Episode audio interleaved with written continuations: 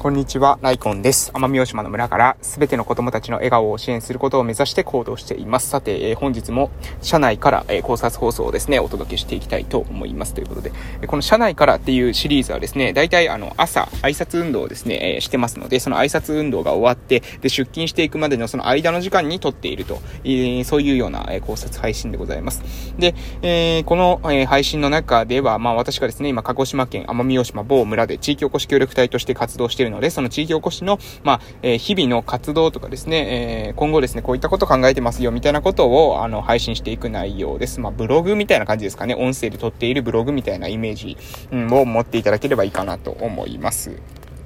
やっぱね、字書くの大変ですからね、私タイピングが遅いので、えー、すごいね、あの、この音声で撮るっていうのは楽だなと思います。ただ、もうこの撮りながら考えて今喋ってますので、まあ、下書きとかしてないのでね、あーとかえーとかですね、考えながら話したりとか、えー、話の内容がですね、えー、どんどんブレたりしますけれども、まあ、それはそれでね、えー、記録として面白いのかなと思いながら、まあ、過去の自分がどんなこと考えていたのかっていうのを、まあ、ありのままをですね、まあ、記録していこうかなというふうに思っておるところです。えー、今回、えー、今日もですね、ちょっとね、その地方創生論じゃないですですけど、私が考えている、まあ、地方のあり方っていうのかな、うん、ものについてですね、考えていきたいと思います。まあ、私、この過去から、まあ、聞いている人はですね、以前の配信の中でも似たようなことを言ってると思うんですけど、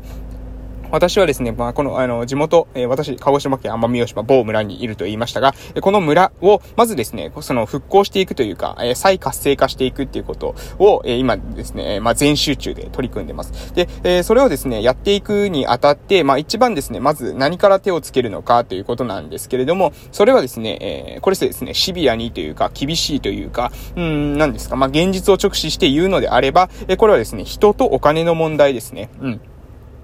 よく会社経営をまね、会社経営などの話をするときに、人と、え金と物、人と物と金、まあ、何でもいいですけど、順番はどうでもいいですけれども、あの、人、人、え人的資源ですね、え金です。まあ、直接のお金です。そして物、物的資源。えこういったものに関してのマネジメントが非常に重要ですよとか、えこれに関して、これに、まあ、さらにあとは情報の、え資源も大事ですよとか、情報のマネジメントも大事です、大事ですよとか、時間のですね、マネジメントも大事ですよ、なんてこと言われるんですけれども、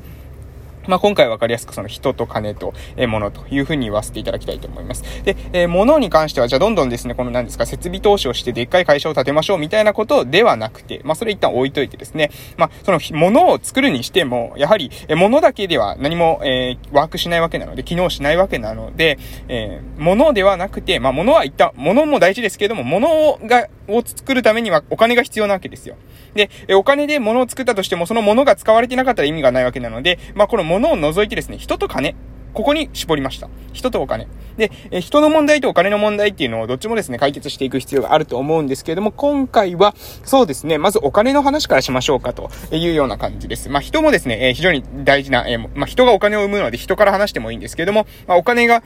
お金の話をね、先にしようかなと、え思います。まあ、人の話はですね、過去にしてるっていうのもありますし、うん、次回取ろうかな。お金の、あ人の話もまあ、もし、あの、あれだったら取ろうかなと思ってます。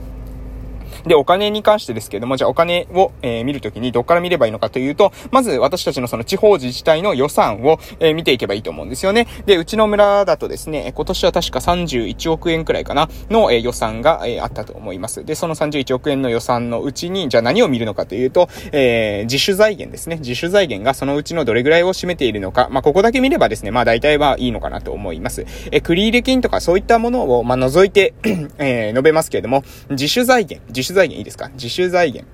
うん。っていうのはじゃあ何かっていうと、まあ私たちは村なので、損税のことですね。まあ地方税のことを指してます。で、え、ここら辺わからないよっていう方に関しては、ちょっとですね、今回はまあ、は、あの、話を、え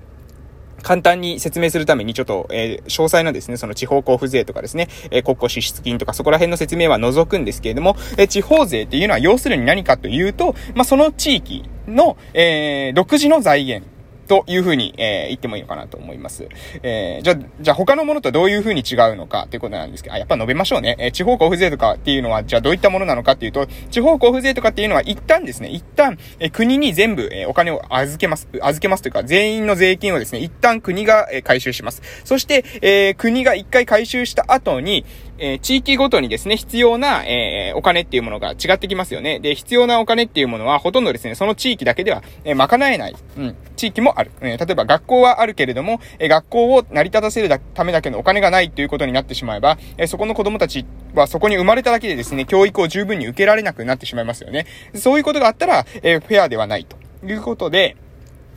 えー、学校とかが、えどれぐらいあるのか、そしてまあ病院とかですね、そういったものも、え、病院もあったかなわかりません。ごめんなさい。学校は確実にあったと思いますけど、まあそれ、え、そういったものが、えどれくらいあるのかっていうことに、え合わせて、その、交付税を、そ、その、えー、地方自治体が必要な、えー、お金っていうものが決まってくるわけですよね。えー、大体これ、この地域を、えー、成り立たせるためにはこれぐらいのお金が必要だってことが分かってきたときに、えー、その分をですね、割り当てるっていうのを国が一回集めた後にやっております。要するに、国に一回吸い上げられて、その吸い上げられたお金が、えー、必要度に応じてですね、また、えー、配られる、えー、分配されるというような、えー、仕組みになってます。で、これが地方交付税なんですけれども、えこの地方交付税っていうのは、え使い方はですね、その地域によってですね、え使い方は、え自分たちで決めていいというのが、えー、というふうに、なっています。要するに、え地方交付税をもらったら、そのもらったお金はですね、どう使うかは自由であるということですね。じゃあ、国庫支出金っていうのはこれ何かというと、えこれはですね、え自分たちに、え国がまたお金をくれるというところまでは地方交付税と一緒なんですけども、国庫支出金というものは、どういう目的でこのお金は使ってくださいねというものが決まってます。要するに、え例えば、教育費に回してくださいとか、社会保障に回してくださいみたいなことが、え決まっているお金です。なので、えー、地方交付税っていうのは、え国からもらえる、まあ、割と自由に使っていい、えお金。で、え、国庫支出金というのは、え、国からもらえる、え、使い方が決まっているお金。うん。そして、え、あとはですね、え、まあ、えー、っとですねえ、借金っていうのもあります。まあ、村だとですね、損債って言うんですけれども、えー、損の、えー、債務なので債ですね。借金。えー、損債っていうものを発行して、えー、その借金で、えー、まあ、お金を借りるというイメージですね。えーお金を借りて、えー、村を回していくというような状況。これ損債というんですけども、あと、大体ですね、そして、えー、地方税、地方税ですね。地方税っていうのは、例えば住民税とかですね、固定資産税とか、えー、こういったものが、まあ、住民税に含まれています。あと、事業税とかもですね、えー、それ、その他、えー、まあ、タバコ税とかも確か含まれていると思いますけども、そういったものは、えー、地方税の中に含まれてくると。で、えこの地方税、いいですか？地方税。そして、えー、交付税、交付税、国からもらえる自由に使えるお金、そして、えー、国庫支出金、国からもらえる、えー、使い方が決まったお金、そして、えー、損債、まあ、交債ですね、えー借金、借金してお金を借りて、えー、使う分の予算。こういったものが、えー、組み合わされて予算っていうものは大体形成されています。で、そのうちの、えー、私たちの村っていうのはその31億ぐらい大体、えー、なんですか、予算があるんですけども、そのうち、えー、村の、えー、村の、まあ、えー、損税ですね。地方、地方交付税などを除いた、え、自分たちが、え、純粋に、え、まあ、自由に使える。それも自分たちで稼いでるというような、え、ところ。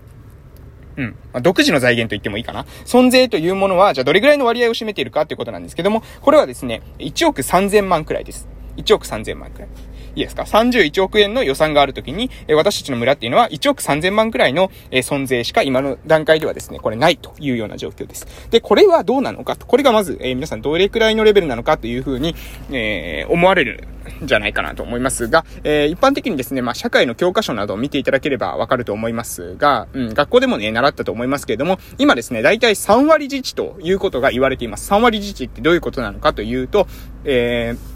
ー、予算に占める、うん、予算のうちのですね、予算のうちの、えー、地方税。まあ、損だ、損であれば、えー、損税ですね。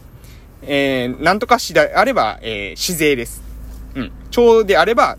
町の税ですね。それ、一緒です。まあ、ど、どこでも、えー、呼び方が変わるだけで一緒ですけども、その地方税。地方税が占める、えー、割合っていうのが予算のうちの3割から、まあ、大体30%から40%の間に、えー、当てはまっている状態のことを、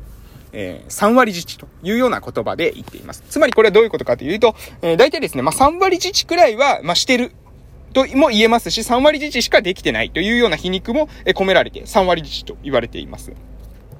じゃあこの3割自治を、うちの村はですね、満たしてるかというと、先ほど言いましたね、31億円予算ありますので、大体ですね、3割と考えても、10億円くらいは、えー、存税がないといけないわけですよね。じゃあ10億円のうち、今、えー、どれくらいが、えー、10億円ないといけないはずの、えー、存税がどれくらいなのかというと、1億3000万しかないと。これはどういうことかというと、やばいということがわかりますよね。えー、10億円ないといけないんですよ。えー、地方税、10億円ないと3割自治と言えないのにもかかわらず、私たちの村は1億3000万しか、えー、ないと。いうわけです。なので、これはですね、大ピンチなんですけども、このことにですね、皆さん気づいてるのかな、というふうに、えー、私は、えー、そこにですね、非常に、えー、何ですか、危機意識を持っております。えー、気づいてるんでしょうかね。えー、10億円ないといけない。10億円ないと、えー、損税が、は、えー、いけない。3割自治にも見た、見てない。えー、全然ですね、えー、3割どころじゃなくて、何ですか ?29 分の1自治ぐらいしかしてないわけですね。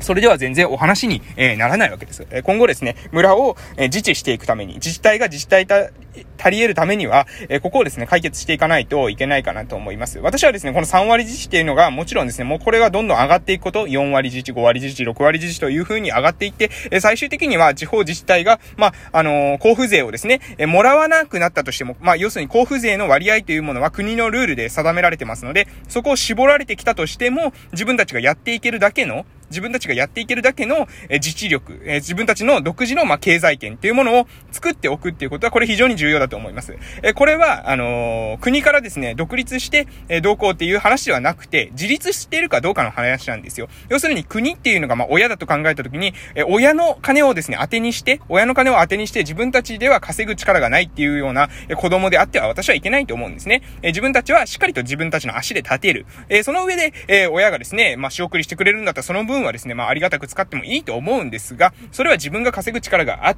あるのか、ないのかっていうのは、これ全然ですね、お話が違いますよ、ということなんですね。なので私が持っている、まず、え、地方の解決しなければならない、え、ことっていうのは何かというと、え、そのですね、え予算に占める、え自分たちのその自、え自分たちの地方税の割合、これが、え何割ですかっていうことをまず知ることから始めたらいいんじゃないかなと思います。私はですね、この、ま、ここ3割自治の状況まで、まず、え財政を改善していく、え財政を良くしていくってことは、え、え、ま、っかりとですね、視野に入れて取り組まなければいけない課題だなと思います。えー、ということで、あと時間がもう終わりですので、終わらせていただきたいと思います。またですね、こういった話続きしていきたいと思いますので、興味ある方はぜひ聞きに来てください。それでは失礼しました。